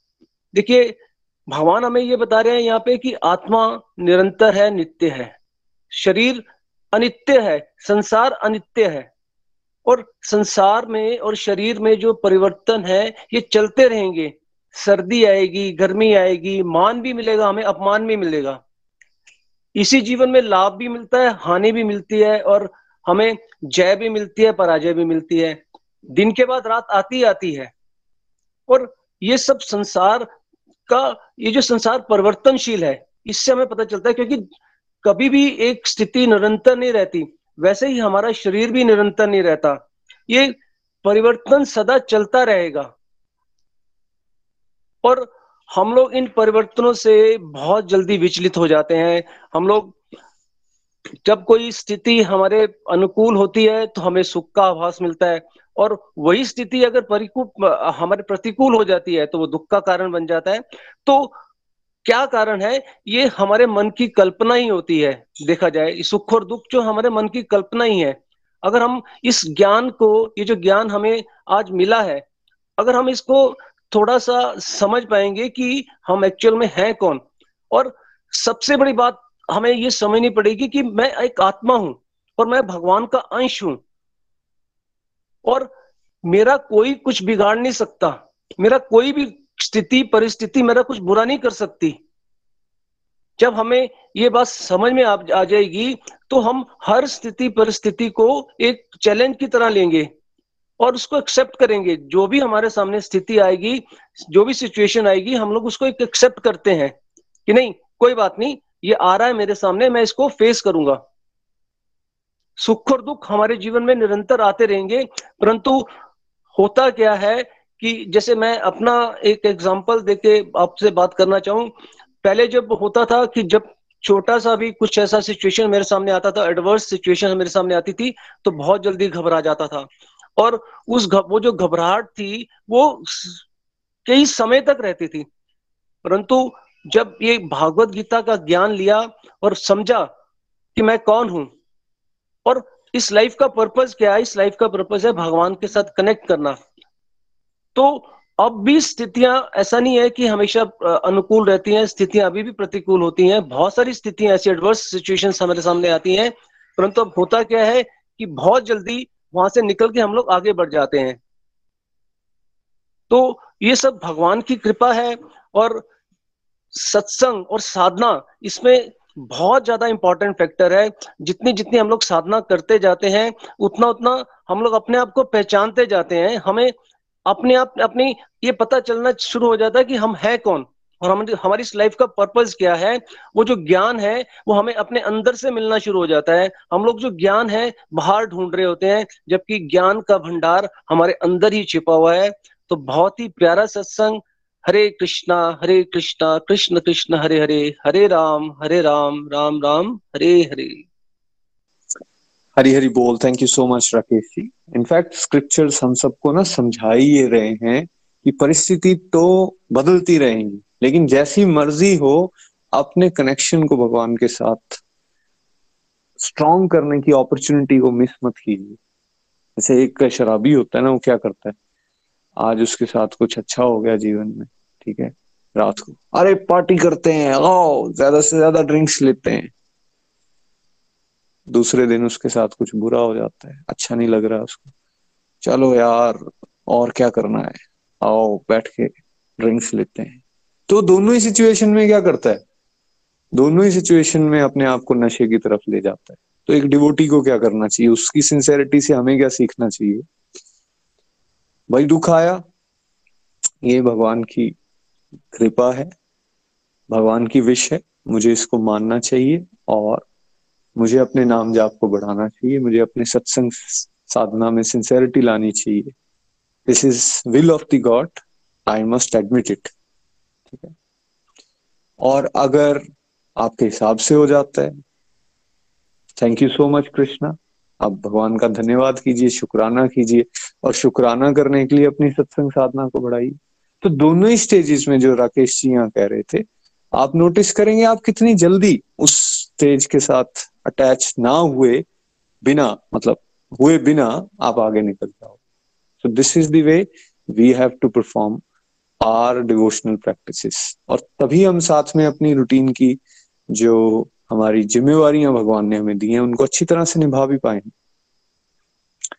वानी जी हैं हमारे साथ जम्मू से। वानी जी। हरी हरी एवरीवन, जय श्री कृष्णा, राधे राधे। आज का सेशन हमारा बहुत ही प्यारा था। आज हमने चैप्टर टू समझा गीता का सार। चैप्टर वन में जो है अर्जुन जी जो है कंफ्यूज हो जाते हैं और उनको समझ नहीं आता है कि जब वो देखते हैं कि उनके सामने तो सारे उनके रिलेटिव्स हैं और फिर वो ऐसे डर जाते हैं। और चैप्टर और चैप्टर टू में जो है, अर्जुन जी जो भगवान जी को सरेंडर कर देते हैं।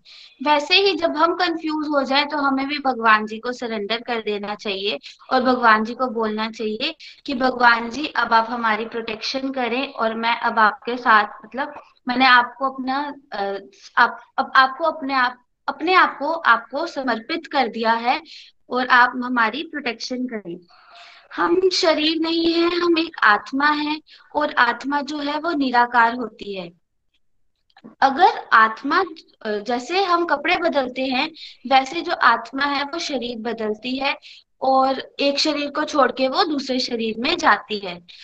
सुख और दुख जो है वो हमने भगवत गीता में पढ़ा, सुख और गर्मी के साथ कंपेयर किए गए हैं। जैसे अभी वन मंथ के बाद जो है वो सर्दियाँ आ जाएँगी, उसके बाद फाइव मंथ्स के बाद फिर गर्मियाँ आ जाएँगी। तो ये कॉन्टिन्यूस साइकिल चल रहा है।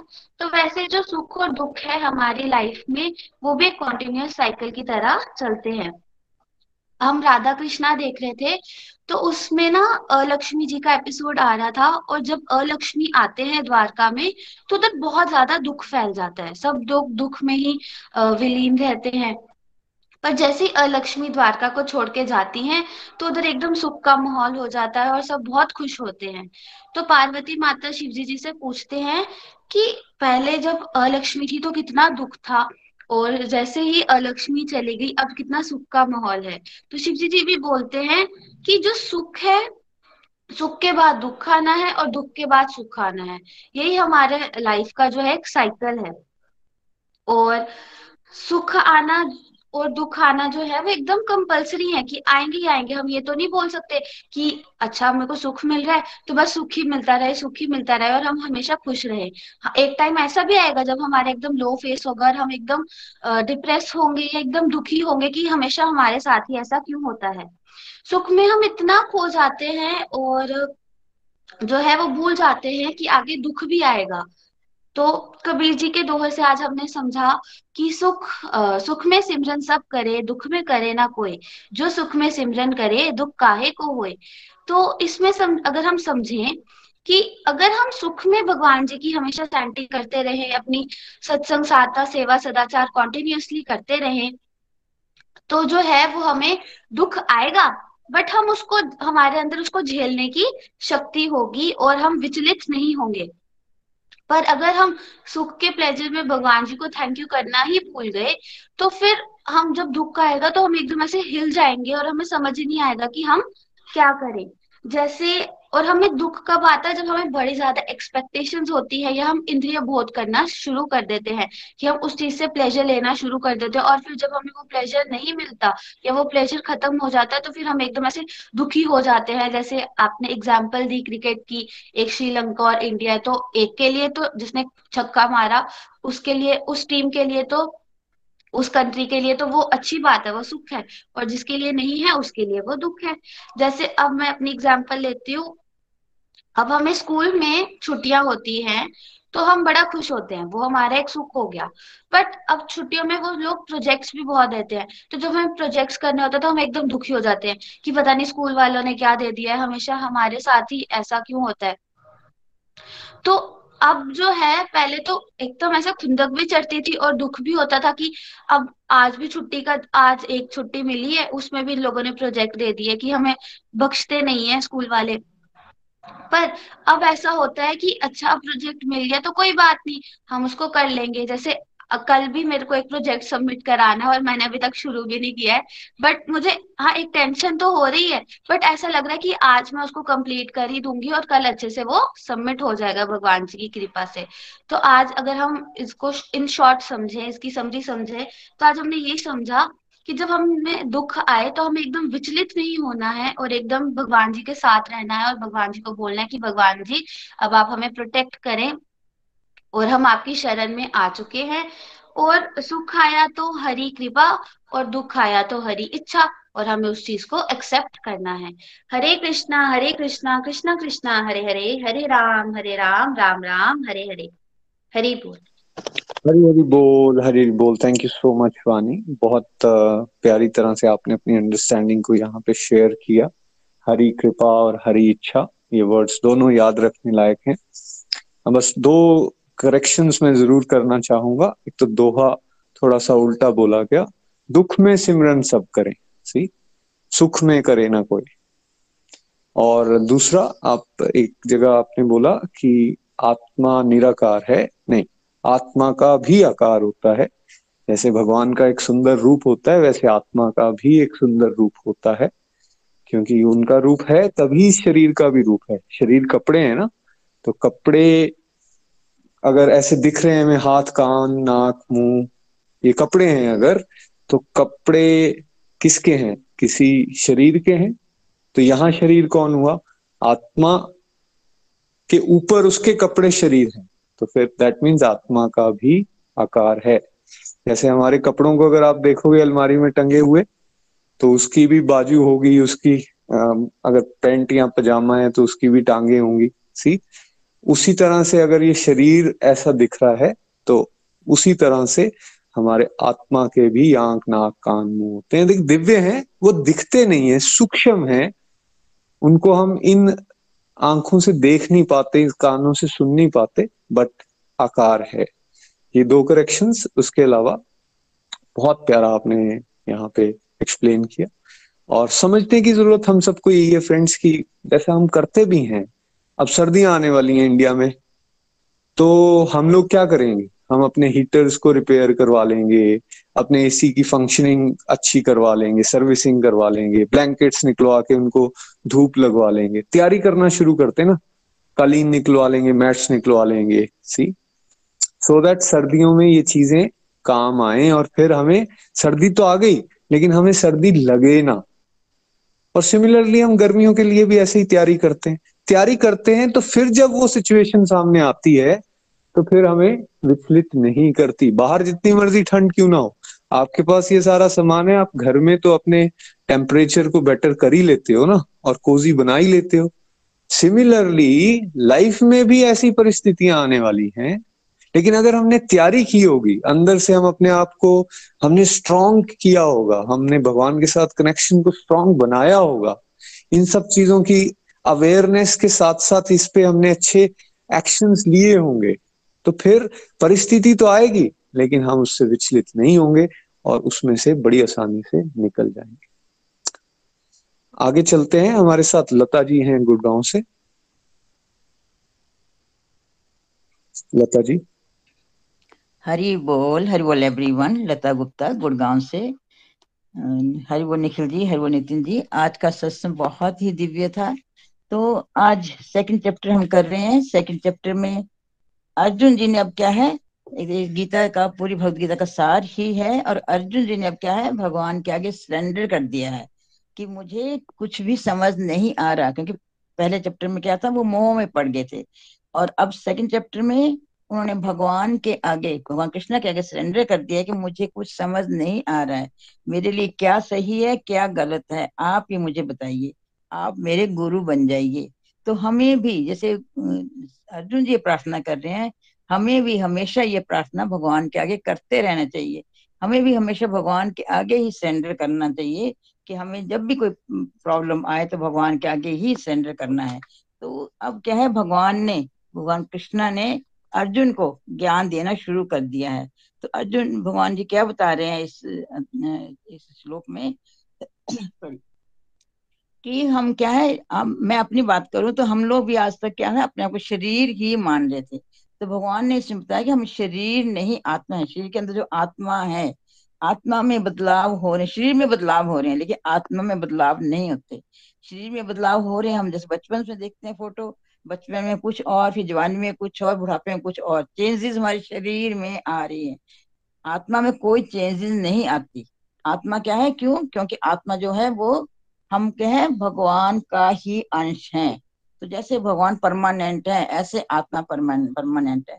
तो एक क्या बताया भगवान ने कि हमारी सबसे बड़ा क्या है?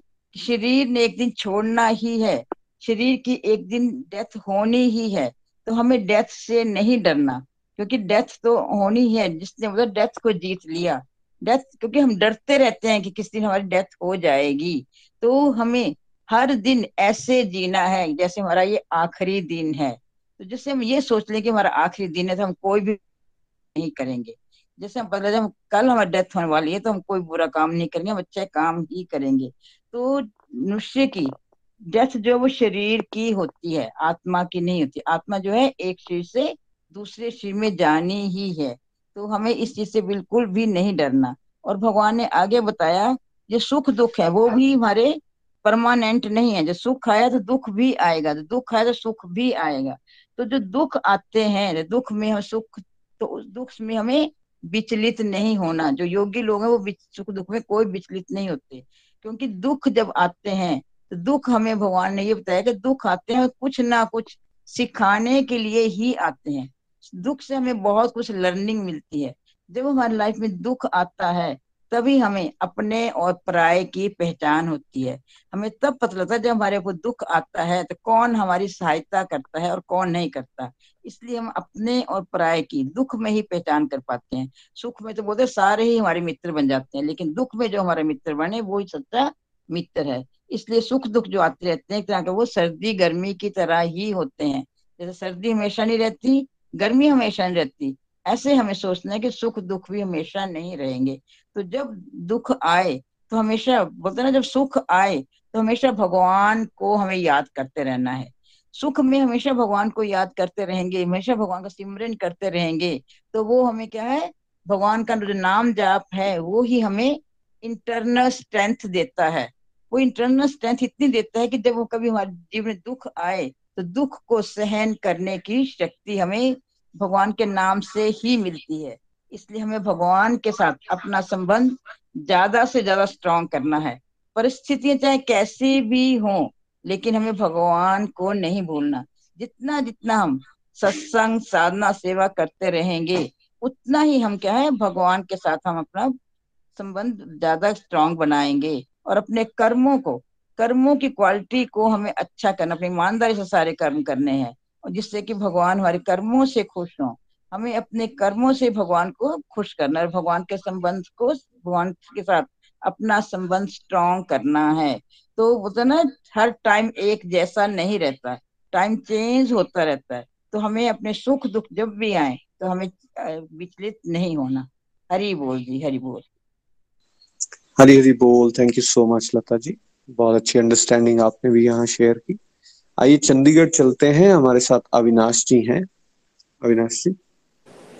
हरी हरी बोल। हरे कृष्णा हरे कृष्णा कृष्णा कृष्णा, हरे हरे। हरे राम हरे राम राम राम, हरे हरे। मैं अविनाश चंडीगढ़ से।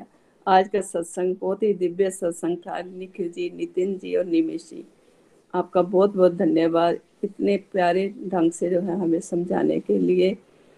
अब चैप्टर दो जो है है भगवत गीता का, सारा निचोड़ है, ये सार है। इसमें हमें यही बताया गया है कि जैसे अर्जुन जी है भगवान के आगे सरेंडर कर देते हैं। जब वो कंफ्यूज जाते हैं, वो कहते हैं, भगवान, आप मेरे गुरु बन जाओ, मुझे कुछ समझ नहीं आ रही। इसलिए हमें भी नित्य प्रतिदिन जो है भगवान से यही प्रार्थना करनी है। भगवान, आप हमारे गुरु बन जाओ, हमें मार्गदर्शन करो। फिर हमें पता नहीं चल रहा तब हमें ज़रूर जो है गाइडेंस मिलेगी मिलेगी।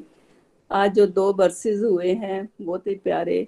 मैं अपना बताऊँ तो मुझे भी जो मैं आपको, अपने आप को बहुत ही लक्की समझती हूँ कि जब से गोलोक एक्सप्रेस के साथ जुड़े हैं और भगवत गीता का ज्ञान ले रहे हैं, तब से जो है ये पता चला कि हम आत्मा है। नहीं तो पहले जो है अपने आप को शरीर समझ कर शरीर को संवारने में ही लगे रहते थे। और उसी के पीछे जो है अपनी मटेरियलिस्ट चीज़ें जो है पूरी करने के लिए भागते रहते थे। लेकिन अब हमें समझ आ रही है कि हम जो है शरीर नहीं आत्मा है। शरीर में नित्य प्रतिदिन जो है चेंजेस आते ही आती हैं। जैसे हम पहले बच्चे होते हैं तो हम चाहते तो हैं सब बच्चे ही रहे, लेकिन उसको छोड़ना पड़ता है। फिर बाल्यावस्था में आ जाते हैं। बाल्यावस्था को भी छोड़कर फिर जो है यौवनवस्था में, तरणावस्था में आते हैं। फिर उसको छोड़कर फिर जो है बुढ़ापे की तरह धीरे धीरे जो चेंजेस आती रहती हैं। हमें इन चेंजेस को जो है स्वीकार करना है और इसके बाद ये भी पता है कि मृत्यु भी निश्चित है, मृत्यु भी एक दिन आएगी आएगी। लेकिन और उसके बाद पूर्ण जन्म भी ज़रूरी है। तो हमें जो है कभी ये घबराना नहीं है, इन चीज़ों से जो भी चेंजेस आ रही हैं वो शरीर लेवल में आ रही हैं, आत्मा लेवल में कोई चेंजेस नहीं आती हैं। हम खुद महसूस भी करते हैं कि जब भी किसी से बात करो तो हमें अपने आप से अंदर से फीलिंग ही नहीं कभी आती कि हम अब बूढ़े हो गए हैं। क्योंकि हमें वही लगता है कि हम वहीं के वहीं खड़े हैं, क्योंकि आत्मा में जो है चेंजेस कभी नहीं आती है। शरीर नाशवान है, इसने एक दिन खत्म होना है, इसलिए हमें घबराना नहीं है कि हमें जो है, हमें बल्कि इसकी तैयारी करनी चाहिए कि हमने एक दिन यहाँ से इसको छोड़ कर चले जाना है, हमें जो है अटैचमेंट नहीं बनानी है किसी भी चीज़ से। जब हम इस भाव से जिएँगे तो हमारा जीवन जो है, बहुत अच्छा हो जाएगा और सुख में होगा। और हमें अटैचमेंट बनानी है तो उस भगवान से बनानी है। कहते हैं, सुख दुख जो है, जीवन में आने ही आने हैं। ये सर्दी गर्मी की तरह है। जैसे सर्दी के बाद गर्मी आती है, गर्मी के बाद फिर सर्दी। क्योंकि ऋतुओं में परिवर्तन होता रहता है। तो जैसे हम सर्दी और गर्मी की जो है सीज़न के हिसाब से हम तैयारी भी पहले शुरू कर देते हैं। इसी तरह ये सुख दुख भी जो है, जीवन में आने ही आने हैं। हमें इनसे विचलित नहीं होना है, क्योंकि सर्कमस्टांसेस जो है कभी एक जैसे नहीं होते हैं, ना ही फेवरेबल रहते हैं। सुख खाए हैं तो हमें ज़्यादा एक्साइटेड नहीं हो जाना और ना ही पकड़ के रखना कि ये सुख जो है हमारे साथ परमानेंट रहेंगे। जिसने इस चीज़ को समझ लिया है और वो स्टेबल रहकर जो है अपने आप को जो है इन चीज़ों से मुक्त कर पाएगा। और जिसने अपने जीवन में डिसिप्लिन बना लिया है और इन चैलेंजेस से जो है लड़ने के लिए तैयार है कि ये चैलेंजेस आएँगे ही आएँगे। और डिसिप्लिन इस चीज़ का बना लिया कि मैंने रेगुलरिटी से जो है सत्संग, साधना, सेवा जो है करनी ही करनी है। तो उसको जो है फिर वो इन चीज़ों से घबराएगा नहीं है। सो हमें इसी भाव से जो है भी ये सुख, दुख भी जो है, ये सब कुछ जो है क्षणिक है परमानेंट है तो सिर्फ़ हमारा जो है, ये आत्मा है, जो कल भी थी, आज भी है, आगे भी रहेगी, ये हमारी आत्मा की जर्नी है, इस पर हमने ध्यान देना है। मैं खुद बताती हूँ कि पीछे क्या हुआ कि हमारे एक कुलीग की जो है डेथ हो गई। वो हमारे पास ही घर के पास रहते थे। उस दिन मेरे फादर का शराब था मैंने खूब जो है, एक दिन पहले सारी तैयारी कर ली फिर आज मैंने सभी पितरों का जो है वो कर देना दर्पण। लेकिन भगवान की लीला देखो जो है सुबह सुबह ही मैसेज आ जाता है। वो तैयारी धरी की धरी रह जाती है। ये भगवान जो है, हर प्लानर है, वो हर चीज़ का उनको पता है क्या है। तो वो ही खाना फिर मैंने उनको कर दिया, उनके घर में दे दिया।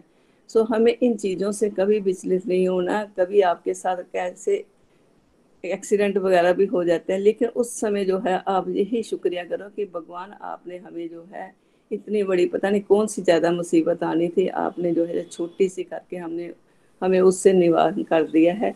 सो हमें जो है, इसी तरह भगवान के साथ जब जुड़े रहेंगे तो तभी हमें इन चीज़ों का जो है पता चलेगा। हमें स्टेबिलिटी से जो है स्टेबल रहकर जो है, आगे बढ़ते जाना और अपने सत्संग साधना, सेवा करते जाना। हरी बोल। हरी हरी बोल, हरी हरी बोल। Thank you so much Avinash ji. बहुत आनंद आया आपको सुन के और क्लैरिटी है थॉट्स के अंदर और बहुत अच्छी तरह से आपने यहाँ एक्सप्लेन भी किया। धन्यवाद। आइए, चंबा से रितेश जी हैं। क्विकली उनको भी सुन लेते हैं। रितेश जी। हरी हरी बोल, हरी हरी बोल एवरीवन तो आज सुबह का सत्संग बहुत ही बढ़िया रहा। नितिन जी, निखिल जी और निमिष जी ने बहुत ही बढ़िया ढंग से जो है वो हमें गीता का सार जो है हमारा अध्याय चल रहा है, उसके वर्ष तो मेरी जो लर्निंग रही आज की, वो शेयर कर रहा हूँ। हम सब जानते हैं कि इस सृष्टि को चलाने वाले जो है वो प्रभु श्री हरि हैं। हमें जो जन्म मिला है, वो अपने कर्मों के फलस्वरूप मिला है। हमें सुख भी आएँगे, हमें दुख भी आएँगे, हमें लाभ भी होगा और हमें हानि भी होगी। और सबसे बड़ी बात, जब व्यवस्थाएँ हमारे हिसाब से नहीं चलती हैं तो हम लोग विचलित हो जाते हैं। ना मन पर कंट्रोल रहता है, ना बुद्धि पर कंट्रोल रहता है तो फिर हम लोगों को शांति कहाँ से मिलेगी? हम लोग अपनी आत्मा को फ़ीड कैसे करा पाएँगे? तो सेकंडली दुनियादारी के चक्कर में हम प्रभु जी को भूल ही चुके हैं। ठीक? मगर श्री कृष्णा जी ने यहाँ स्पष्ट संदेश दिया है कि जब हम आत्म सुधार की तरफ़ चलेंगे, भक्ति के मार्ग पर चलेंगे, धर्म के मार्ग पर चलेंगे तो फिर परमात्मा जी से जुड़ने का जैसा हमारा भाव होगा, वैसा ही प्रभु श्री हरि जो है वो हमारे साथ जो है वो जुड़ेंगे वो। वर्डली लाइफ में फ्रेंड्स हम जितने ज़्यादा सक्सेसफुल हो जाएँ मगर जब तक हमारा मन हमारी बुद्धि में समन्वय नहीं होगा तो ना शांति मिलेगी और ना ही हमारा मन स्थिर रहेगा। तो अब मन और बुद्धि में समन्वय कैसे बिठाना है हम लोगों को?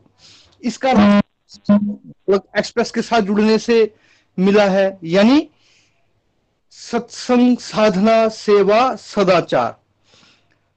प्रभु जी से जब तक हम लोग लगातार प्रेयर करते रहेंगे, कृष्णा जी से कहेंगे कि हमारी बुद्धि में आकर बैठो, मेरी बुद्धि में आकर बैठो, मुझे रास्ता दिखाओ, और हमारा विश्वास भी बढ़ेगा, और हम लोग धीरे धीरे इस दिव्य रास्ते पर बढ़ भी पाएँगे। देखिए फ्रेंड्स बड़ी सिंपल सी बात है प्रभु जी ने हमें यहाँ चॉइसेस दे रखी हैं। ठीक है, जो लोग भक्ति के मार्ग पर चलते हैं और जो लोग संसारिक गतिविधियों में फंसे रहते हैं, है ना? यहाँ प्रभु जी ने चॉइस दी है ना हमें। क्या चॉइस दी है? सत्संग साधना सेवा सदाचार। जितना ज़्यादा हम लोग सत्संग साधना सेवा सदाचार को बढ़ाएँगे, यानी कि हम लोग भक्ति के मार्ग पर चलेंगे, और जैसे अभी नितिन जी ने भी एग्ज़ाम्पल दिया, जितना ज़्यादा हम लोग संसार की गतिविधियों में पड़े रहेंगे तो फिर जो है वो हम लोग इस रास्ते पर आगे बढ़ ही नहीं पाएँगे। वही बात आएगी, वो चिंताएँ, वो वरीज हम लोग मन पर कंट्रोल नहीं रख पाएँगे और विचलित ही रहेंगे। हमारी इच्छाएँ कभी भी पूरी नहीं हो सकती हैं फ्रेंड्स मगर जब हमारी इच्छाएँ पूरी नहीं होंगी तो हमें शांति भी कहाँ से मिलेगी? तो मैं चॉइस की बात कर रहा था, मैं बार बार एक बात कहता हूँ, मैं बहुत ब्लेस्ड फील करता हूँ खुद को कि प्रभु श्री हरि ने मुझे सुबह शाम दो टाइम जो है वो मंदिर में सेवा का मौका दिया हुआ है यहाँ पर। तो कई बार क्या होता है, मुझे ना मेरे दोस्तों के कॉल आते हैं शाम को कि आओ भी बैठते हैं, बहुत दिन हो गए, या तू आता ही नहीं है यार। तो मुझे पता है वहाँ जाके क्या होना है, हम सब जानते हैं, है ना? जैसे नितिन जी ने कहा ना हमने आज वाइन की बात करी अभी तो वहाँ पे भी वही सब होता है है ना? सुख होगा, खुशी में भी वहाँ दारू पी जाती है, दुख आएगा, तब भी दारू पी जाती है। मगर मुझे पता है इन सब बातों के बारे में? अगर मैं जानता हूँ तो मुझे चॉइस दिया प्रभु ने तो मैं फिर वही करता हूँ कि मुझे नहीं। दोस्तों के साथ तो मैं कभी भी मिल सकता हूँ, मगर मुझे मंदिर जाना है। प्रभु श्री हरि की सेवा भी करनी है, मुझे आरती करनी है आज। तो जो सुख, जो शांति और जो आत्मा को फ़ीड कराने वाला जो ये प्रभु ने हमें एक मेथड दिया है ना, मुझे मंदिर के थ्रू वो बहुत ही बढ़िया है फ्रेंड्स मैं मंदिर जाता हूँ पूजा अर्चना करता हूँ, आरती करता हूँ, कोई आए, कोई ना आए, मगर बहुत आराम से, बहुत प्यार से जो है वो हम ये सब कर पा रहे हैं। और ये सब कैसे पॉसिबल हुआ? जब हम गोलिक एक्सप्रेस से जुड़े, प्रभु जी को पुकारने की बात है ना? जब हमने प्रभु जी को भाव से पुकारा, हमें ये समझ आई कि जो शरीर है वो बेसिकली वाकई एक आत्मा है, और हम कभी भी, किसी भी क्षण जो है वो हमें यहाँ से वहाँ बुलावा आ सकता है तो फिर वो सब काम जो हमें बाद में करने हैं, वो अभी ही क्यों ना करें हम लोग, है ना? तो जैसे जैसे हम लोग प्रभु जी की तरफ़ बढ़ेंगे, उन्हें भाव से पुकारेंगे ना तो प्रभु जी भी फिर उतनी ही स्पीड से जो है वो हमारी तरफ़ बढ़ेंगे भी और हमारी बुद्धि में भी आएँगे और हमारे हर तरह के जो काम है, वो धीरे धीरे बनने लगेंगे। मगर बस एक ही बात है कि प्रभु जी ने हमें चॉइस दे रखी है और चॉइस वो हमें लेनी है। तो आज का बहुत बढ़िया सत्संग, बहुत ही अच्छा बहुत ही आनंद आया। उसके लिए सभी का बहुत तह दिल से धन्यवाद। हरी हरी बोल, हरी हरी बोल जी। हरी हरी बोल, हरी हरी बोल। Thank you so much Ritesh ji. बहुत आनंद आया आपको सुन के। और जो चॉइस आप ले रहे हो चॉइस की यहाँ आपने बात की, वही बेस्ट चॉइस है। बिकॉज़ वर्ल्डली लाइफ की चॉइसेस तो अभी तक हम लेते ही आए हैं और उसको हमने अनुभव करके भी देख लिया कि क्या मिलता है। अब जरा जो भगवान बोल रहे हैं चॉइस लेने की बात कर रहे हैं, जो स्क्रिप्चर्स बता रहे हैं, भागवत गीता बता रही है, वो लेके देखें तो फिर अपने आप दूध का दूध, पानी का पानी हो जाएगा। से एक स्लाइट करेक्शन रहेगी आई थिंक वो गलती से बोला गया। ये शरीर ही आत्मा नहीं है। आत्मा है हम, शरीर है अलग। थैंक यू आइए रेणु सहदेव जी को सुनेंगे आज के भजन के लिए। हरी हरी बोल रेणु जी।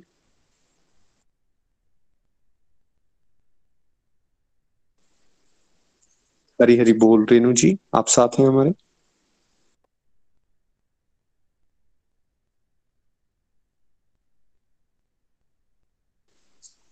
चलिए I think Renu ji for technical reason जुड़ नहीं पाई हैं। आप में से कोई भी भजन अगर गाना चाहे। हरी हरी बोल हरी, हरी बोल मैं बोलूँ। सुकन्या डोगरा दिल्ली से। नितिन जी मैं बोलूँ? चलिए सुकन्या जी को सुन लेते हैं। सुकन्या जी हरी हरी बोल। हरी हरी बोल। आज का सत्संग बहुत ही अच्छा था। चलिए छोटा सा भजन है। हर हाल में दाता का जो शुक्र मनाते हैं, हर हाल में दाता का, जो शुक्र मनाते हैं, उनके घर खुशियों की होती बरसाते हैं, उनके घर खुशियों की होती बरसाते हैं।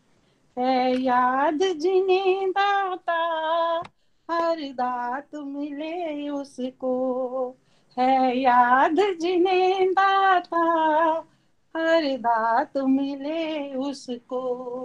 बिन मांगे खुशियों के सौगात मिले उनको, सुख पाकर भी सुख में नहीं वन भरमाते हैं।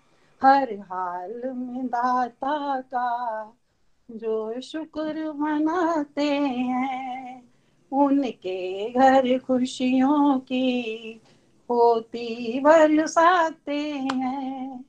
ज़्यादा में सबर कीजिए, थोड़े में शुक्र कीजिए।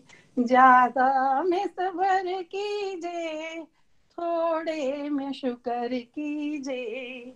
फिर उनकी रहमत को दामन में भर लीजिए, ये शिक्षा जो माने वो ही सुख पाते हैं। हर हाल में दाता का जो शुक्र मनाते हैं, उनके घर खुशियों की पोती बरसाते हैं। दया दृष्टि गुरु की अपार वो ही तो है निराकार। दया दृष्टि गुरु की अपार। वो ही तो है निराकार। सेवा सिमरन सत्संग भरे झोली में आपार। ये शिक्षा जो माने वो ही सुख पाते हैं। हर हाल में दाता का जो शुक्र मनाते हैं उनके घर खुशियों की पोती बरसाते हैं। हरी हरी बोल। Thank you very much Hari Hari बोल सुकन्या जी। हरी हरी बोल। थैंक यू सो मच आपने बहुत प्यारा भजन हम सबको सुनाया। धन्यवाद। हरे कृष्ण हरे कृष्ण कृष्ण कृष्ण हरे हरे। हरे राम हरे राम राम राम हरे गोलोक एक्सप्रेस से जुड़ने के लिए आप हमारे email address info at the rate of Golok express dot O R G द्वारा संपर्क कर सकते हैं, या हमारे व्हाट्सएप या Telegram number seven zero one eight zero two six eight two one से भी जुड़ सकते हैं। आप हमसे फेसबुक पेज और यूट्यूब के माध्यम से भी जुड़ सकते हैं। हरी हरी बोल।